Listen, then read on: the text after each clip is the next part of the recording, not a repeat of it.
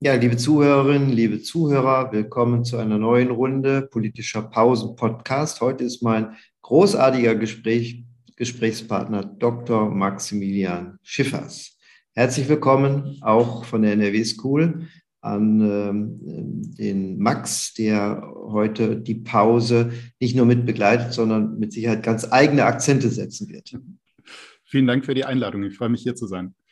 Naja, in dieser Woche, in diesen Tagen sind die Parteien sehr stark in Bewegung. Wir haben gesehen, dass die CDU sich neu formiert und aufstellt in einer äh, innovativen Konstellation, äh, um Mitglieder mehr zu beteiligen bei der Findung des Parteivorsitzenden. Der, die SPD ist gleichermaßen auf dem Weg, doppelt gefordert, ne, einen neuen Parteivorsitzenden zu finden und äh, vor der Herausforderung natürlich auch die Regierungsbildung weiter zu betreiben.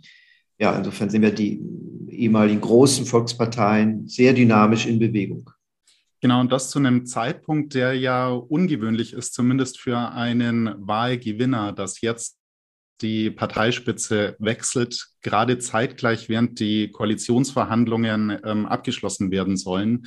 Das bringt natürlich Unsicherheit in einen Prozess, der bisher ja ziemlich professionell läuft. Gerade von medialer Seite ähm, wird ja kritisiert, dass diesmal bei den Koalitionsverhandlungen gar nichts nach außen dringt und die Journalistinnen und Journalisten quasi raten müssen, was passiert und gar keine Informationen mehr durchgestochen werden. Hier ist ähm, auf Seiten der SPD natürlich die, die Ungewissheit, wer die ähm, Partei übernimmt mit dem ähm, eher konservativen ähm, dann Kanzler mit ähm, ja letztendlich den äh, linken Kräften, die für die Ampelkoalition ja letztendlich auch an Bord gehalten werden müssen. Und mhm. bei der ähm, CDU haben wir ja letztendlich erwartbar nach einer schweren Wahlnieder Wahlniederlage ähm, ja die Frage, wie es weitergeht und welche Personen letztendlich den, den Aufbruch ähm, so vermitteln kann, dass es bei der Landtagswahl zum Beispiel in NRW im Frühjahr nächsten Jahres eben ähm, ja zu einer Erneuerung kommt und nicht zu einer erneuten Niederlage. Ja, ich finde die Union in dem Fall jetzt weniger unerwartet, wie sie sich weiterentwickelt, nach 16 Jahren jetzt in der Opposition sich neu zu firmieren, in der vermeintlichen Opposition, das wissen wir ja noch nicht, ob es so kommt. Ähm, interessanter ist die Konstellation der Kanzlerdemokratie, wie sie sich verändern wird. Denn bislang in den 72 Jahren hat sich Kanzlermacht auch durch Parteimacht artikuliert. Olaf Scholz hat sehr früh gesagt, dass er das nicht anstrebt, sondern die bisher in den letzten zwei Jahren geübte professionelle Arbeitsteilung offenbar genießt. Und insofern ist das, was du sagst, zu Recht ähm, zunächst wieder eine neue Herausforderung. Die Arbeitsteilung nicht nur in den Rollenformaten verändert sich, sondern auch durch das Personal. Und das kann natürlich Sand ins Getriebe bringen ist eine interessante Überlegung von Scholz zu sagen, er möchte nicht den Parteivorsitz, unabhängig davon, dass die Partei ja einmal ihn schon nicht wollte. Äh, das wäre sicherlich unter jetzigen Rahmenbedingungen anders. Aber Macht zu konzentrieren aus äh, dem Kanzleramt heraus hat sich bislang für Steuerung, Führung, auch für das große Vorhaben von Transformation eigentlich bewährt. Insofern ist die Frage, was dann die Rolle der Partei ist, auch im Verhältnis zur Fraktion, ähm, antreibend, äh, oppositionell, begleitend, äh, eine Herausforderung, die er sich neu vom Kabinettstisch aus praktisch überlegen muss. Sollte er äh, der Idee folgen, Frau Esken ein Ministeramt zu geben, hätte er wie damals Schröder eben auch einen Parteivorsitzenden mit am Kabinettstisch sitzen, also in der Hierarchie ein, der eigentlich über ihm äh, anzuordnen ist, äh, wenngleich das unter Machtkonstellation sich sicherlich so nicht zeigt. Also eine Kuriosität, die sich historisch nicht bewährt hat, aber wir sind vielleicht in so neuen Zeiten, dass man eben auch Kanzlerdemokratie neu denken muss, zumal sie wahrscheinlicher schwächer wird, wenn drei äh, beteiligt sind und nicht nur zwei. Genau, ich glaube, auch hier liegt tatsächlich auch die Chance und die große Dynamik, die wir beobachten können, ähm, dass wir von ähm, hierarchischen Steuerungsmodellen ähm, Abstand nehmen und viel mehr kollaborativ arbeiten, dass sich äh, letztendlich hier dann die Rollen auch punktuell verschieben, je nachdem, welche Arten von Entscheidungen dann ähm, in der Koalition beziehungsweise in der Regierung ähm, durchgearbeitet werden. Ich kann mir vorstellen, ähm, dass gerade ähm, progressive Policies, die ähm, die Ampel beschließt, dann gerade von einer ähm, eher linkeren ähm, Parteiführung besser verkauft werden können oder hier dann eben als, als Sieg eingefahren werden, als eben von dem äh, stärker konservativen Kanzler Olaf Scholz, der letztendlich ja auch, ähm, was die Wählerwanderung angeht, viele Wählerinnen und Wähler angesprochen hat, die äh, tendenziell davor eher Merkel-Wähler waren. Und ähm, ich kann mir vorstellen, gerade durch die vielen Köpfe, die vielen Gesichter, die man hier sieht, dass ähm, man hier auch strategisch abwägen kann, welche Person, welches Gesicht dann ähm, ja auch gewisse Härten verkünden muss, um ähm, das glaubhaft zu machen. Äh, gerade wenn es dann eben um ähm, Steuererhöhungen geht oder das ähm, nicht die Nichteinführung von ähm, einer Vermögensteuer, die ja ähm, sowohl SPD als auch Grüne ähm, gefordert haben, wo die FDP ähm, dagegen ist. Hier werden ja alle drei Koalitionspartner federn lassen müssen und über so einen kollaborativen Ansatz kann ich mir zumindest vorstellen, dass das eher den äh, neuen modernen Anforderungen an modernes Policymaking, an moderne Politikgestaltung gerecht wird. Ja, könnte sein, dass also so New Work-Überlegungen von agiler Steuerung einziehen und mit der neuen Generation, auch der jüngeren Generation, der Citrus-Generation, kann das auch äh, umsetzbar erscheinen. Für so eine Altpartei wie die SPD bin ich nicht sicher, ob das funktioniert. Man hat natürlich sofort auch bei Olaf Scholz in der Person Helmut Schmidt nochmal vor Augen, der eben auch am Ende gescheitert ist, weil er die Parteimacht nicht hatte. Und ähm, Schröder ging es auch ganz ähnlich. Also gemessen an den 72 Jahren war die Mehrzahl der Volksmodelle der Kanzlerdemokratie durch Kanzlermacht abgesichert, die über ähm, Parteimacht eben äh, erkennbar war und auch an Stärke gewonnen hat. Andererseits Bundesparteitage kennt man, dass sie viele Entscheidungen treffen, die mit der Partei, mit der Regierungsarbeit dann wenig zu tun haben. Man rettet sich damit, dass man oft Anträge dann verweist an bestimmte Ausschüsse und dann soll es im nächsten Jahr wieder behandelt werden. Das ist nie eins zu eins, aber es ist ein wichtiges äh, Spielfeld, äh, inhaltlich sich auszutauschen, ein Spielfeld, um inhaltlich auch gemeinsam ähm, Positionen zu entwickeln. Das ist ähm, nicht zu unterschätzen. Und entweder gibt es das Modell Parteien dann, sich mit sich selbst zu beschäftigen dass sie also etwas tun und äh, nicht stören beim Regieren oder eben äh, zu 100 Prozent integriert aus dem Kanzleramt hinaus, heraus. Es gibt eben verschiedene Vorgehensweise, aber Scholz scheint jetzt sehr klar zu sein, dass er den anderen Weg gehen will, den Helmut Schmidt letztlich auch gegangen ist und auch Gerd Schröder.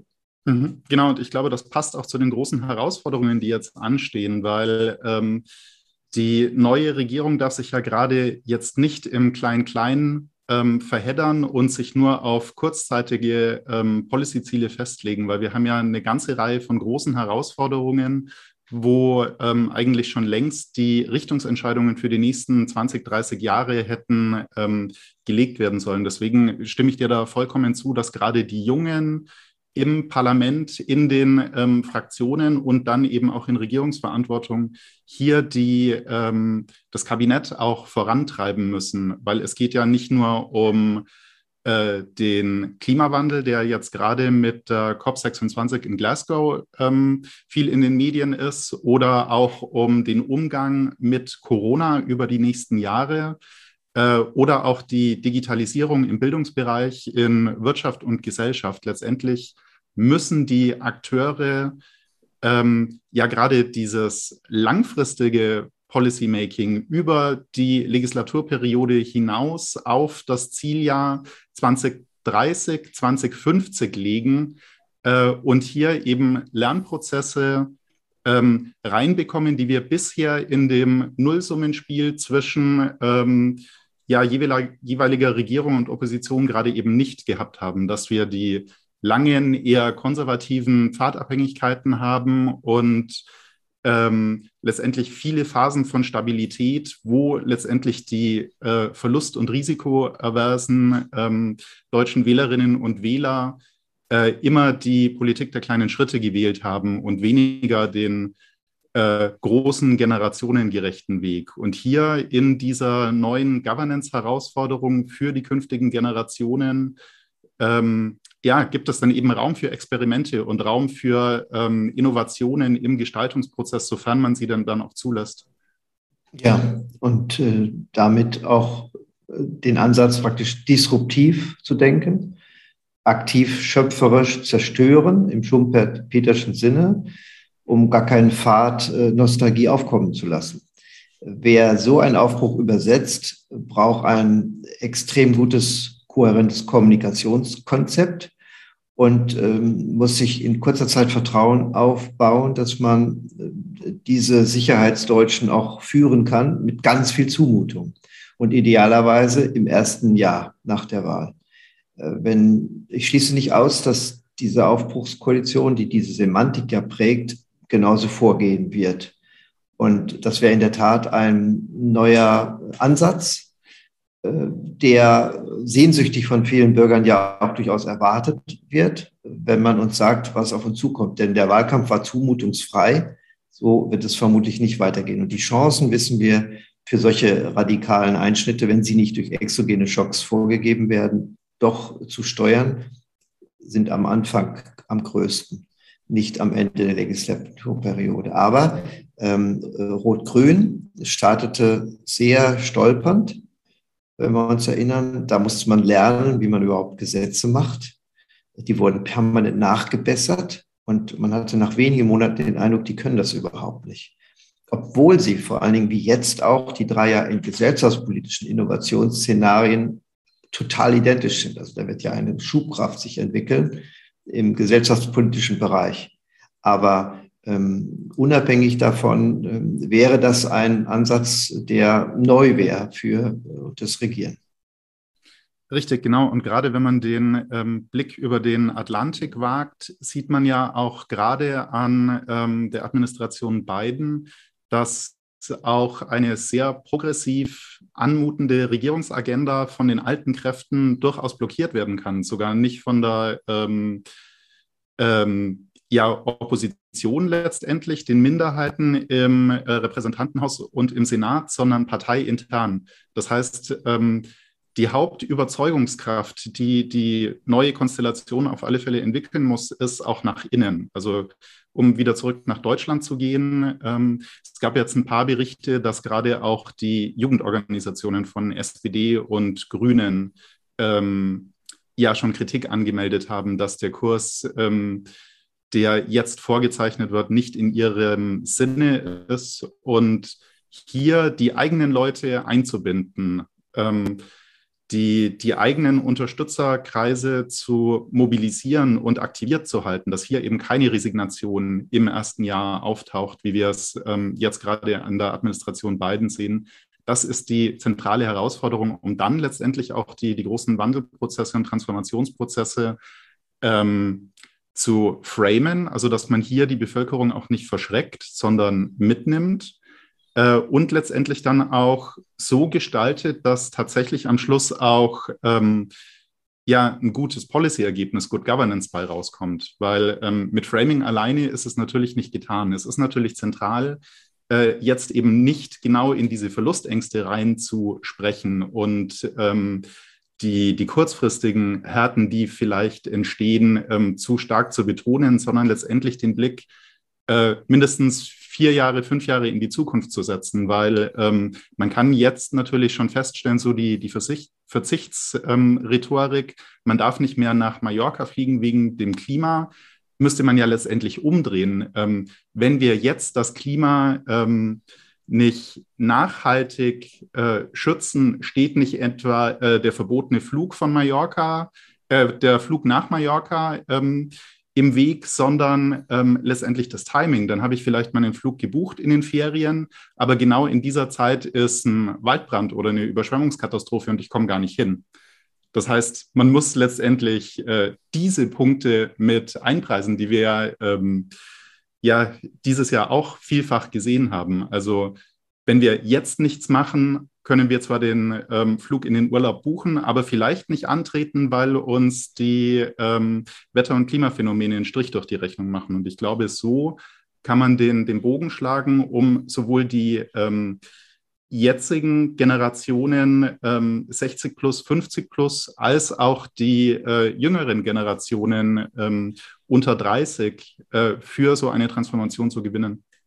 Wir können, um Politik äh, zu erreichen, natürlich bei der Transformationsforschung uns angucken, die ja interdisziplinär daherkommt. Da sind ja Framing und Kommunikation nur ein Akzent. Ein anderer ist beispielsweise über konsultative, partizipative Verfahren, neue Formate einer Beteiligungsarchitektur äh, zu stabilisieren, die genau das begleiten.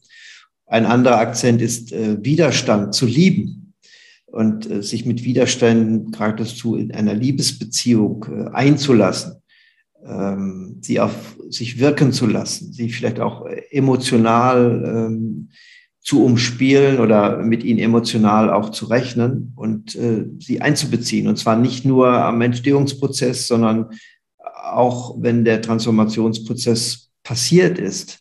Äh, also da gibt es so viele auch wissenschaftliche Konzepte, die die Politikwissenschaft traditionell bisher sich nicht angeguckt hat, die aber aus der Verhaltensökonomie, aus der Psychologie kommt.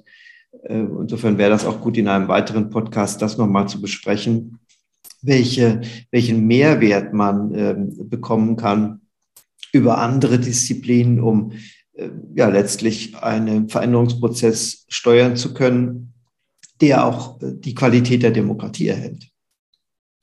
Richtig. Und ähm, du stellst ja gerne die Frage nach dem, wie steuert man Wandel? Das ist letztendlich die Klammer, die ähm, beides dann verbindet. Ähm, sowohl die experimentellen, ähm, verhaltensökonomischen Elemente, Beteiligungsformate wie ähm, die von dir gerade angesprochenen Bürgerräte, ähm, Beteiligungsprozesse auch im Lokalen und dann äh, letztendlich die Überzeugung, also die Verbindung von Überzeugungs- und Gestaltungsarbeit. Ja, und äh, das ist sowieso ein Cliffhanger. Äh, nochmal natürlich eine Aufforderung an alle, sich weiter einzuschalten, wenn beim nächsten Mal das Pausenbrot gegessen ist, sich äh, wieder daran zu erinnern, dass bei dem neuen Pausenbrot man wieder einschaltet, bei einem neuen politischen Pausen-Podcast. Ich bedanke mich bei Max Schiffers, der diese Woche mitgemacht hat und wir freuen uns auf weitere Herausforderungen, die die Politik uns mit als Aufgabe geben wird für die Politikwissenschaft und für die NRW School of Governance. Danke, Max. Gerne. Danke für die Einladung.